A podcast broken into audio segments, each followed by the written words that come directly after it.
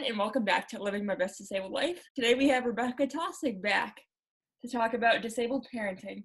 Hi, Rebekah. Hello, hi. Thanks for coming back. Of course, it's my pleasure. I'm really excited about this episode. Same, same. It feels like a conversation I don't hear like everywhere, so I'm excited for us to dive yeah. into it. So I was just wondering to start off, like, did you always want to be a mom, or were you like, oh, like maybe it's not possible, maybe my disability will help hold me back from being able to be a mom? Yeah. Not in yeah. the in the physical sense, but also in the other senses, you know? Yeah. When I was very little, I was super maternal, at least with my dolls. I like I, I was obsessed with baby dolls and I would like pretend to nurse them and, and change their diapers and I like I would get dolls, baby dolls for birthdays until I was like embarrassingly old to be still getting baby dolls. Um, so when I was really young, it very much felt like sort of this natural instinct, I guess, is how I would have described it. But then as I got older, I didn't have that same picture in my mind of being a mom. And I think I probably absorbed a lot of clues from the world around me that that, that was probably not something that I could or should do. So, like, I am from a world where women are expected to grow up and be moms. Like, the, the community that I grew up in was really sort of had pretty kind of small boxes for what they imagined different genders, like expe- expectations of like what women should do with their lives and what paths men would take. And so uh, there was a pretty high expectation of most of the women around me that they would grow up to be moms and probably stay at home moms. And that was sort of the culture that I grew up in.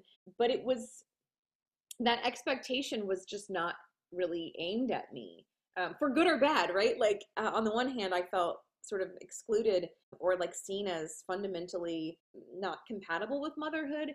And on the other hand, I was sort of granted this permission to do other things because motherhood must not be in the cards for me with my disability. And that and that was also like I, my doctors never talked to me about the option or the desire to have kids. It was just sort of like kind of a giant cloak around me, sort of protecting me slash keeping me from this expectation of motherhood i would say. I think that there was like good and bad that came with that.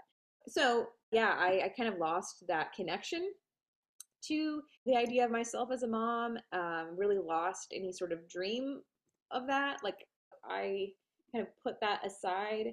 And maybe would sort of like visit in quiet moments every once in a while alone but i really started seeing other things in my future, especially like once I got into graduate school and was excited about the work I was doing in that and had gotten out of a, a, really dysfunctional relationship and was really excited about being single. So it really wasn't until I was in my early 30s and I was with a partner that I adored and I had a doctor who like just started talking to me about like do you want to be a parent that I started to revisit that that picture for the first time in decades. And it was sort of a roller coaster path, but that was sort of the beginning of dreaming of a baby. Sort of. I mean, I was really open handed about it. Like, if this was something that would happen that could be interesting, but it wasn't like my life won't be fulfilled without it. And then we were kind of surprised that it, I got pregnant really, really quickly and easily with Otto. Would you say that maybe part of like the change of like whether or not you wanted to be a mom or whatever was that including yourself now but like there are a lot of disabled moms on like Instagram and like social media. So now like people can really see that it is possible. So would you say that that, that has like an impact on? 100% totally. For me it was Alex Wegman um, Instagram kind of once once I had that conversation with the doctor and started actually thinking like, oh, well maybe this is something I can think about. Maybe this is an option for me. I I found Alex online. And then there was one other account that's not as active anymore. Brittany Fisher, I think was her name. Is her name? And she was both of those accounts on Instagram were like massive for me in being able to imagine practically and abstractly sort of this picture of motherhood particularly for me from a wheelchair right like watching this happen with someone who who had a physicality that was really similar to mine. And Alex, like I still think about some of the, pictures of motherhood that she's given me and like ideas around motherhood that are really empowering as as a disabled woman. So yeah, yes, Olivia, that is a huge part of it for me, for sure. I think it even like I'm far, far away from ever becoming a mom. Like I'm not having kids anytime soon. But like you and these other people on Instagram and like I never thought it was possible. I made this in my mind that like I was I was never gonna have kids because it's not like in the cards. Even if I wanted to, how would I do it? Mm-hmm. You know that yeah. So that that's interesting how like you know in that sense that like society has changed through like the lens of social media and stuff. Yeah, right. I mean, like think about that. I mean, I think about that too. Like, how many years ago would all of these women with disabilities kind of just hear the message or or kind of receive the message that maybe we shouldn't or probably shouldn't be parents and how like subversive and like powerfully subversive it is to have spaces where we get to see each other living our lives without any gatekeepers or without any non-disabled lens sort of putting a spin on that story but just like disabled people showing up in their lives and sharing that with each other is i think incredibly powerful. Yeah, like the raw reality. It's like it's yeah. like it's not another lens, it's people's individual experiences rather than like the media telling you this or telling you that or yeah. yeah. Yeah, I think so too. Yeah, just like getting to see real people living their lives can be and has been I think both of us like really empowering to see other possibilities like what this life could look like. So going off of that, how do you think you've like adapted as a disabled mother and like are there any specific things that you do differently to make it easier for you? Any kind of technology, any like specific like, like tiny things that you do a little bit different that no one really noticed, but it really helps. Yeah. I could probably talk about that for a while. But like like a one really concrete thing is that uh, is like Otto's crib. You know, like all of the all of the tools that are made for parents and babies and and children are like the vast majority of them are created for parents that stand and walk and have a certain kind of balance and strength of different body parts, right? Like that's they're created for that. So every single tool from like a bouncer to a crib to a high chair has to be like kind of reconsidered or, or rethought or thought about really carefully. So Otto's crib was one of the big things that we struggled with trying to figure out. And we even like bought some online that we thought looked like they would work, but then when I tried them, they didn't. So what we ended up doing for Otto's crib was we just bought like a really basic IKEA crib and then my brother like cut a door in the side of it and we just have like it just opens like a little door and, and we have like a couple of I guess they're locks, like a couple of different locks on the side of it. And and I think like I'm excited as Otto is getting bigger because he's two now. Like pretty soon we're gonna transition to a bed. And so I think, you know, like just leaving that door open is like a way that we're gonna ease into that, which feels like a good a good sort of setup for him. And it works for me because I can just sort of pull my chair right up to the side of his crib. And and pretty early on, um, he just kind of like reaches for me and and we do that the car seat was another has continues to be another big one. And I'll just say like part of part of what's interesting about when they're really young, which is the only I mean I only have a 2-year-old, so I don't I don't know too much beyond this, but like babies grow so fast. I mean like I knew that. I knew that they change and fast quickly, but just like being there in it and seeing how quickly their mobility is changing means that I'm like constantly having to reconfigure things, which like thank goodness I'm kind of used to that as a disabled person anyways, but like it's at a speed that was unprecedented for me, like having to re refigure out how to do things. So the car seat is one that has is like a, a setup that has changed for us several times as Otto has also grown and changed. But yeah, what I ended up doing for figuring out how to get him in and out of a car seat from the time he was really little, I would like strap him to my chest with a carrier and then I kind of practiced and learned how to transition into the car, into the back seat next to the car seat with him strapped to me. So I would kind of move from my chair to the back seat. I didn't ever really stand. I just sort of like used my arms to sort of pop from my chair to the back seat with him strapped to me. And then I could sit in the seat next to him as I put him in the car seat, which is just something I'd never seen anyone do because every picture I had with babies in car seats was parents like standing next to the car and lifting and putting their baby into the seat that way. And then as Otto has gotten older, it's made more sense to sort of like teach him how to get in and out of his car seat and he's doing that now although not always seamlessly like a lot there's a lot of coaxing. He does not like to be confined. But you know like we're continuing to change that as he changes and and troubleshoot and, and figure out new methods. So those are a couple of examples. I mean i'm sure we can talk about that into the afternoon but it's it's a lot of problem solving which thankfully you know people with disabilities are used to doing a lot of problem solving i think. So yeah it's just a different kind of problem solving. Yeah yeah it is and and there, yeah we could talk a lot about that too. Like bringing in a new person into that process is also different for me but a lot of it is also familiar. Yeah it's it's like the little things it's really the little things people people don't really think about like oh how you how you do anything you know it's like not really things people are like oh that's that's going to be an issue for someone. They don't really even think think that yeah. that because it's instinctive to them oh this is easy. This is just how i do something you know? Mm-hmm.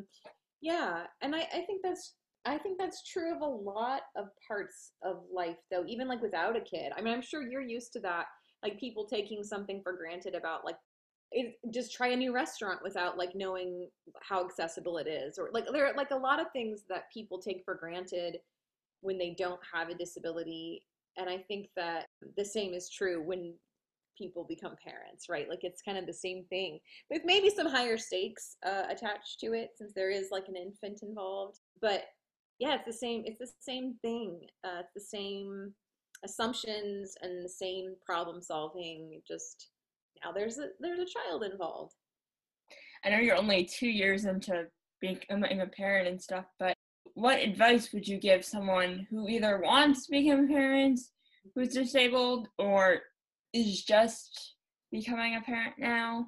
Mm-hmm. Oh, where do I start? I'm not really I'm not super great at giving advice. I I think I would say like one important thing is to surround yourself with people who are life-giving and and supportive and empowering to you and like really put a hard line and like not spending time around people. And i mean this like in person in real life like in real life but also like on social media. There's so many pictures of motherhood that you can that will sort of like inundate you right? Like pictures of motherhood that might make you feel insufficient or like you're not matching a certain picture of motherhood and i would say just like stay away from all of that. For me like we talked about on the front end like having other disabled moms around me has been a huge part of that just like because i think in my experience the pictures of motherhood that we have that we're just sort of surrounded in growing up are really pretty specific, right? Like they're like non-disabled pictures of motherhood. They're like mothers that don't seem to have any needs of any sort. Like they're just sort of able to do everything and give everything and and be patient all the time and do all the birthday crafts. I mean, like this is sort of the like this really narrow picture of motherhood that I feel like I grew up with and and it's so hard to get that picture out of your head when you've been when you've just been saturated in it your whole life. And I think for me, I was shocked by how loud that um, that image or that picture was for me as I became a mom. Because I've done all kinds of work on like feeling comfortable with my disability and feeling valuable as a disabled person and like feeling okay with doing things differently. And then as soon as I became a mom and I didn't match that picture of motherhood that I had in my head, I have dealt with some like some of the most intense internalized ableism I've ever felt in my life. And even as I know, like these these expectations that are running through my head are are BS. Like this is this is nonsense. It still can be really powerful. And so I think as as much as you can find ways to disengage and distance yourself from that punishing sort of impossible picture of motherhood and and lean into the people that like are there to help you become the actual mother that you are the actual parent that you are the better. Like get away from those get away from those pictures of parenthood. You're going to do things differently as every parent does. Your version of parenting is going to be entirely unique to you and your child. That's the truth for every parent. It's definitely true for disabled parents and so as much as you can find ways to tap into that hold on to that and ignore all the other clutter i think that the better. If that even makes sense. Does that make sense, Olivia? No, it makes total sense. I don't know why you always say, does that make sense? Because it actually does. Good. I'm glad. I'm trying to sort it out in my own mind, so I'm glad it makes sense. Yeah. Everyone's version of parenthood is different. And I guess, like, with all these, like, what parenthood's supposed to be, it's kind of toxic and stuff, and it kind of, like, destroys your, like, inner um, confidence in yourself to become like a mother. So yes, yeah, yes, and like your kind of mother, right? Like who you are as a mother. Like I hate the idea, and it's so easy for me to see this for you. So much harder for me to see it for myself. But like the idea that your motherhood, if you become a mom, the idea that that who you are as a mom would be squelched or minimized or diminished because of some arbitrary, like one dimensional, punishing picture of this impossible motherhood feels like such, uh, so devastating. Beyond the fact of just like it's disempowering and and doesn't help you become a better mom it's such a loss because like who we each are as individual parents i think is like uh, a beautiful a beautiful part of humanity and this like this whole experience of being a parent. Like i want you to be able to be the parent you are. I want me to be able to be the parent i am. Our parenting would look different too. Like all of this can be so different and i i just hate how much smaller we're all made by this like impossible vision that towers over us. That goes for a lot of things in uh, a lot of different aspects of life. Agreed. Agreed yeah why does it keep happening? Yeah. What do you wish that if you could say one thing to like people like able-bodied people who like you know might not believe that disabled people should even be parents like what do you wish they could either know or what would you like say to them? I don't know if oh, that makes sense. yeah. no yes i would say oh honey i'm sorry your life is so so small I'm sorry that your imagination is so, so small. I'm sorry that you have created these expectations that don't make any sense for any of us. If that's the way that you are approaching life and looking at people, I am sorry that you are seeing things with such a small vision of what life is and who people are. Um, and if that is what you think about disabled people becoming parents, like heaven help you if you become a parent. Like, I'm so sorry for the expectations that you must hold for yourself too. Like, yeah, I would say that that is that is just a really small picture of of life, and I and and unimaginative and uninformed. I think a lot of people don't understand or know or don't know how to picture what motherhood or parenthood would look like for a disabled person. And I think that can make sense. Like if you haven't seen it around you, it makes sense that you wouldn't know what that would look like. But I think that what you do with that feeling uh, of like not being able to picture it or not knowing is is to be curious and like learn and look to disabled people to show you and and have your mind expand through that. So yeah, I think I think I would say something like that. Like, oh, I'm so sorry. um, such a small They're so narrow minded. Yeah, such a small, small way to approach life. You know, I feel like as this might be true, but I don't I don't know.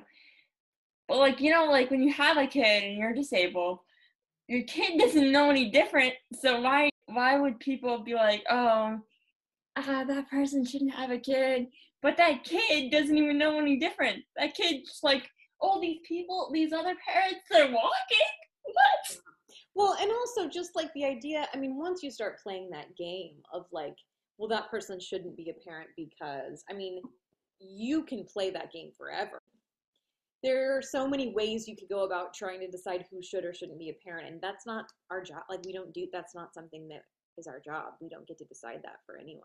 Yeah. Uh, so I mean, I think I could make my own list of, of like, well, I don't think that anybody who believes this or anyone who thinks this should ever be a parent either. Yeah. Um, but I don't get to decide that. Well, this has been an uh, incredible conversation. I really enjoyed it.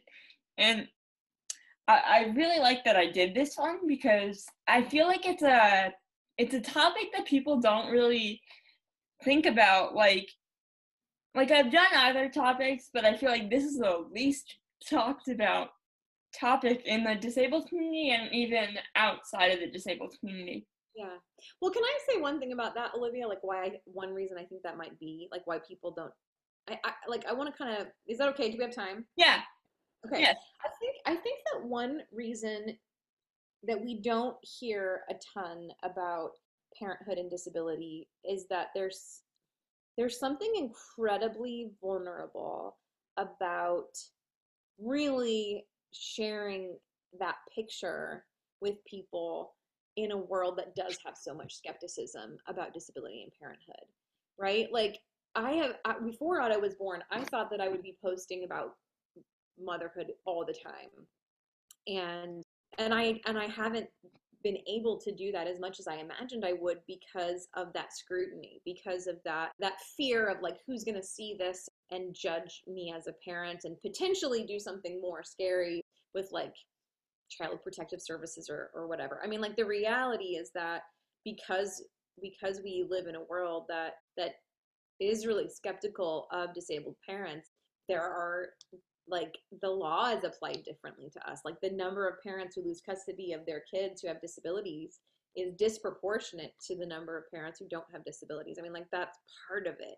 And so, like showing up and like bringing a public audience into parenthood as a person with a disability has like scary stakes attached to it and especially if you're going to try to be like honest about the messiness of that because all parenting is messy right? There's things that are hard for all of us but like as a disabled parent there's a lot of reasons why you might be hesitant to talk about or share any of it. So i yeah i'm really glad that you are are starting this conversation here too. I think it's something that the more we're able to collect, kind of collectively push against those those punishing one-dimensional pictures of parenthood, the better for all of us, for all all people who want to or thinking about or are parents, thinking about becoming parents. I think that's better for all of us, but but there's reasons why it's not always just like in the forefront for people, and it sucks. It sucks that that's the setup. But th- at least that's what I've experienced, and I and I've heard from a couple of other folks too that uh, it can be hard to be honest about it. It there's incentives to like keep that private. So yeah, that makes total sense. I yeah. I never actually thought about it that way. Yeah. Yeah. Me neither. I didn't think about it until I was here, and I was like, oh wait a minute, this is harder than I thought it would be. So, anyways, yeah, thank you for and starting like asking the questions, and I I, I feel like I could talk to you about it for a long time.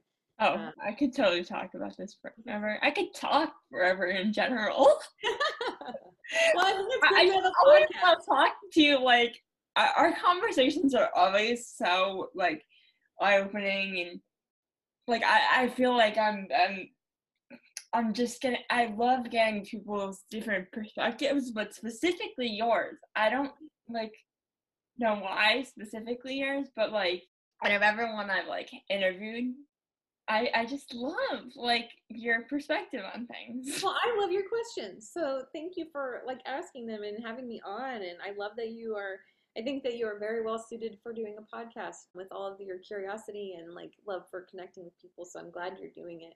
I'm impressed too because I know it's a lot of work. Oh, yeah, definitely. It is so much work. It is. So you're doing it though. Well, thanks for coming again. Mm-hmm. Yeah. Thanks everyone for listening to Living My Best Disabled Life. Tune in next time for the next episode.